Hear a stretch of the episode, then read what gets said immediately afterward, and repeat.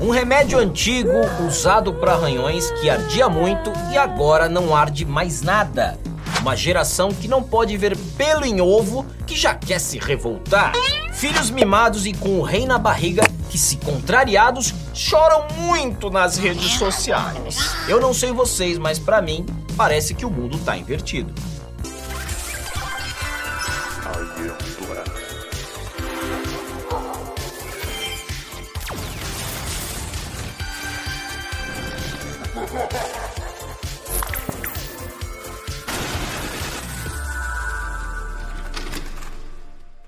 Hoje eu quero começar esse programa com aquela lembrança gostosa da minha, da sua, da nossa infância. Você era apenas um juvenil catarrento e seu papai ou sua mamãe te levava para o parque com a primeira bicicletinha, daquelas frágeis, com rodinhas mesmo. Então você dava suas primeiras pedaladas e logo logo, com o passar do tempo, você ia ganhando confiança para poder se aventurar sem o apoio de um adulto. Não demorava muito até que você pedia para tirar as rodinhas e voilá! Você estava pronto para encarar de frente os desafios de uma ladeira cheia de paralelepípedos. Eu me lembro muito bem da minha época de infância. Não gostava muito de bonecas e bonecos. eu já li Aristóteles, mas eu gostava de andar de bicicleta. A única diferença é que eu gostava de andar sem banco, sem o seli. Se é que você entendeu. Eu quis ver. Como nem tudo são flores, você eventualmente caía de cara no chão e ralava todo o joelho. Ah! E eis que sua mãe vinha com uma caixinha pequena que continha um frasco de vidro, um líquido escuro e misterioso. E ao tirar a tampa do frasco, você viu uma espécie de pazinha em formato de raquete. Meu amigo, aquela tampinha parecia que tinha sido forjada pelo próprio demônio. Tamanha engenharia maligna e a sensação de medo causada nas crianças de toda uma geração. Você sabe do que eu tô falando, né? Isso lhe soa familiar, jovem adulto de hoje em dia. Era o famoso metiolate. Até vou pedir para vocês comentarem, porque na minha família, minha mãe, ali em Santos, né, no canal 3, a gente falava metiolate. Tem gente que fala mertiolate. Comenta aí embaixo como vocês pronunciavam o metiolate na casa de vocês. O metiolate na minha época ardia, mas ardia até eu querer desistir completamente de andar de bicicleta pro resto da minha vida. E eu vou te falar que aquele simples líquido escuro forjou a masculinidade de toda uma geração de homens que já aprenderam desde pequenos uma grande lição: na vida haverá sacrifícios. Boa noite a todos, satisfação participar mais uma vez aqui no Mundo Divertido, tá ok?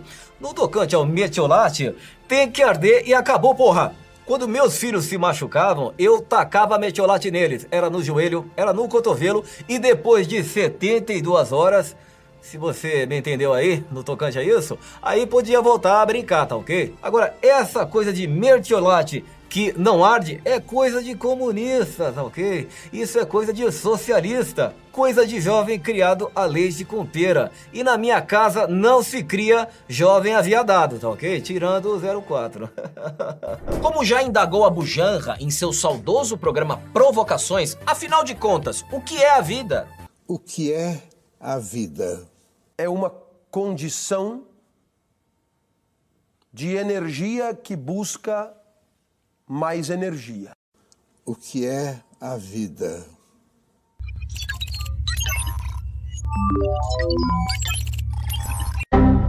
A vida, meus queridos, a vida não é esse teu todinho gelado, não. A vida é um bife cinza e duro num marmitex de isopor que você precisa comer usando talher de plástico. A vida é dura. Mas os jovens de hoje em dia não sabem mais o que é isso, a começar pelo próprio metiolate, que já não arde mais. A cada geração que passa, o jovem fica mais fresquinho.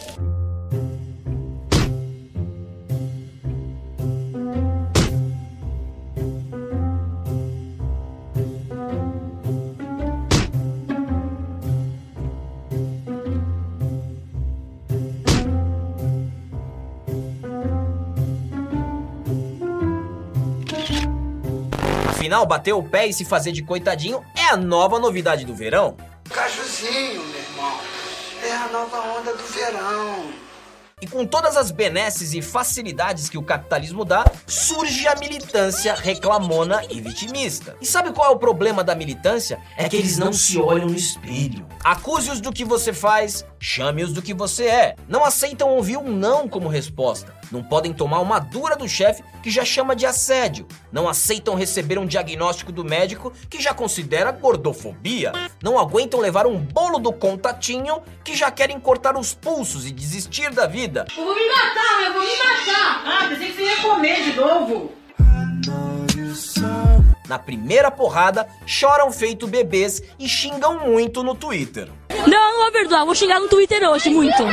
Eu acho uma puta falta de sacanagem com o pessoal aqui que tá passando mal. Boa tarde, Paraná. Boa tarde, Curitiba. Essa geração é uma geração de merda. As crianças hoje em dia jogam taco de luva, jogam futebol na rua de sapatênis. E quando cai a primeira gotinha de chuva, vai todo mundo embora com medo de gripar. É um bando de fresco mimizento que fica chorando na internet. Qualquer coisa fica de mimimi, chora demais, tira uma, faz o story chorando, bebezinho. Quem deve estar tá chorando é o pai de vocês, com vergonha dessa geração meia soquete.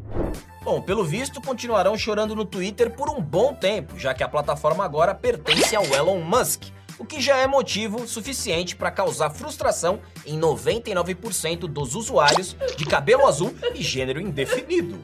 É a geração plástico bolha. Se vitimizam na primeira chamada de atenção, não respeitam hierarquias, não engolem sapos e não podem ser contrariados ou frustrados por absolutamente nada.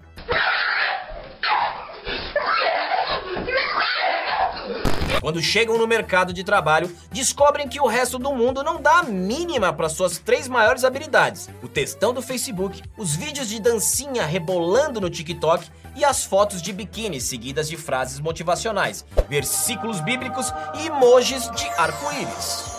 Meu lírio do campo. Absolutamente ninguém lá fora está interessado em debater se devemos usar o X no final das palavras com dois gêneros ou para qual gênero flui o Homem-Aranha do multiverso alienígena. Ninguém quer saber, não interessa. Enquanto os jovens da nova geração estiverem preocupados em tirar selfies e engajar hashtags em lutas contra canudinhos de plásticos, adultos estão preocupados em produzir e não ficar esperando que um bando de políticos populistas os sustentem por toda a vida. Mas reclamar, apesar de não resolver nada, dá muitos likes, né? Afinal, quem nunca se assumiu machista e opressor e aproveitou para pedir desculpa por ser homem?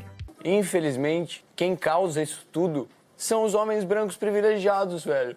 Somos nós. Cara, eu respeito muito cada coração existente nessa terra. Quem nunca culpou o racismo pela sua incapacidade de produzir conteúdo e fez uma vaquinha online para consertar seu Mac só para não ficar atrás dos brancos? É um pouco humilhante estar fazendo isso, mas é uma alternativa. Então eu queria tentar fazer uma vaquinha para conseguir o dinheiro para consertar a tela do meu computador. Ou quem nunca processou uma companhia aérea porque simplesmente não cabia no assento do avião. Acontece o tempo todo. É gorda não, é gorda não. Pelo excesso de peso, você não pode, porque você vai é, atrapalhar o, o, passageiro do lado. Mas por excesso de peso, é, não pode ir. Tem que procurar uma outra forma de viajar. É, vai de container, em vez de caravana, vai de container. É, você é no container de onde?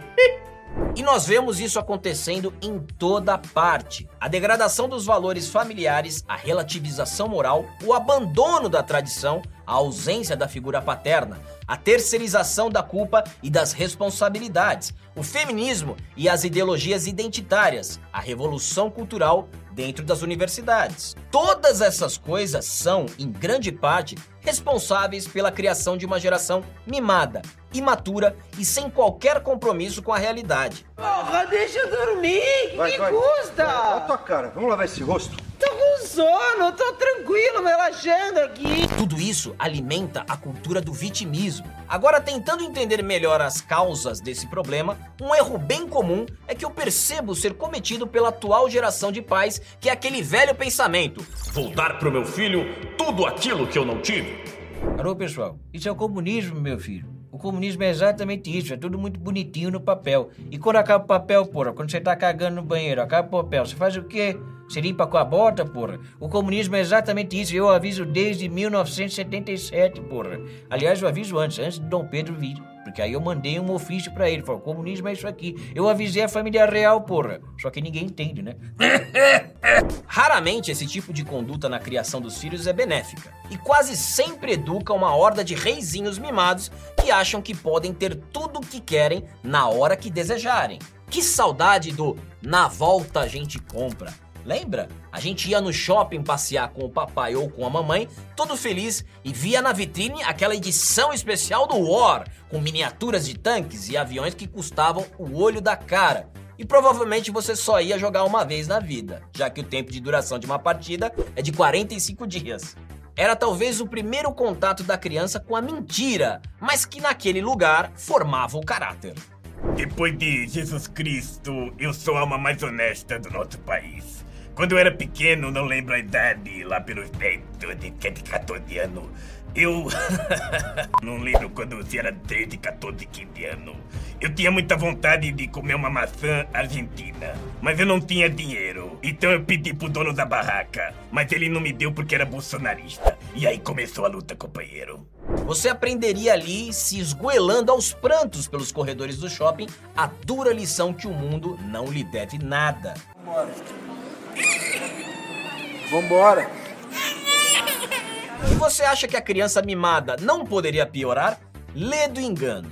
Ela cresce e vira algo muito pior, cheio de espinhas na cara, piercings em vários orifícios, maconha na mente e uma vontade louca de fazer cagada. O tal do jovem.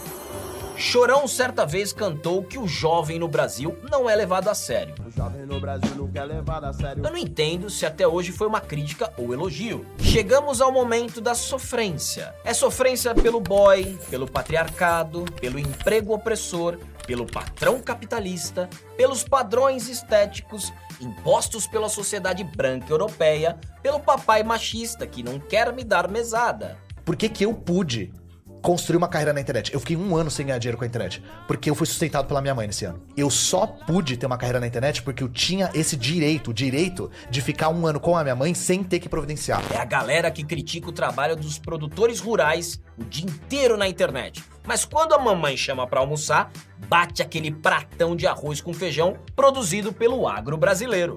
Enfim, a hipocrisia. O agronegócio é o passado, o presente e o futuro e carne de qualidade tem que ser friboi.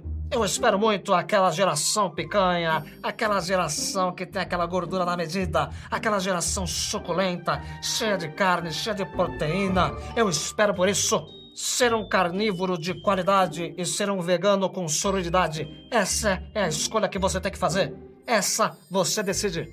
E haja choro, viu?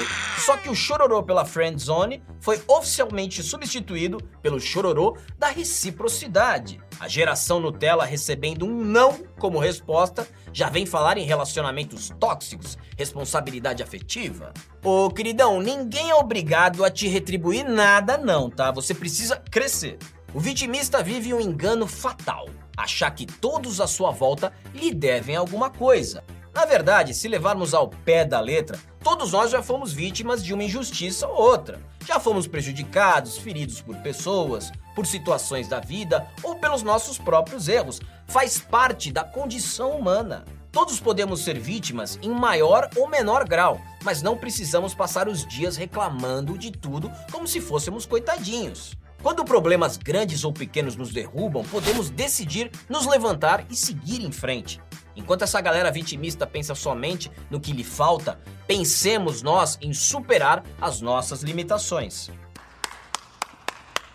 Ai, mas se fere a minha resistência, serei resistência. Que resistência, meu filho? Da onde você tira essas coisas? Cortar pra quatro. Quando os dois jovenzinhos estão lá na roda gigante, tá escuro, tá de noite, começa o ai, ai. É aquilo na mão, a mão naquilo. Tá tudo muito bom, mas depois ninguém quer assumir responsabilidade. Aquele tá devendo pro outro, o outro não quer mais nada. Precisa de responsabilidade, mas depois ninguém quer assumir nada. Ninguém quer mais responsabilidade. E é aí que eu chamo, sabe quem? O Percival. Põe na tela. Nunca se viu nada mais sentimentalista, autopiedoso e bunda mole. Como é que gente assim, do gênero floquinho de neve não binário, pretende resistir a alguma coisa? Nossa geração fará uma revolução no atual sistema? Pegaremos em armas se for preciso? Cara, a sua geração não consegue sequer definir se é menino ou menina. Como é que fere uma existência, meu anjo? Se feriu, passa metiolate, do antigo, do bom, daquele que arde, e depois coloca um band-aid. Hãy subscribe cho kênh Ghiền Mì Gõ Để không bỏ lỡ những video hấp dẫn Olá a todos, se inscrevam aí no canal do Vila, no YouTube, também tem o Instagram do Willy, o meu cachorro. O negócio é o seguinte, bolsonarista é a pior raça que tem. Eles sonham em pegar armas e dar golpe de estado. Onde está o Felipe G. Martins? Está no bunker do, dos bolsonaristas? Onde estão todos? Sumiram absolutamente. Mas eu vou achar todos, tal, porque eu sei onde vocês estão e sei o que vocês pensam e tal. E tal novamente. Agora o negócio é o seguinte, eu sou um catedrático, eu sou um constituinte. Eu sou a verdadeira arma contra o bolsonarismo e tal. É a mesma turma que te pede pra crescer enquanto não contribui nada pra sociedade. Querem mudar o mundo, mas não arrumam o próprio quarto. Os mesmos que te mandam estudar história e repetem chavões feito papagaios de pirata. Sabem tudo sobre a nova coreografia da Anitta, mas experimente pedir pra definirem o que é fascismo em uma frase. Não conseguem. Moisés. Não consegue, né? E aí, já enxergou o seu próprio reflexo no espelho hoje? Agora eu quero saber vocês aí de casa. Essa geração tá muito no telinha mesmo ou a gente que envelheceu e ficou rabugento demais? Saudades do metiolate que arde ou acredita que ele não tem que arder mais? Me diga nos comentários. Eu vou ficando por aqui e até a próxima.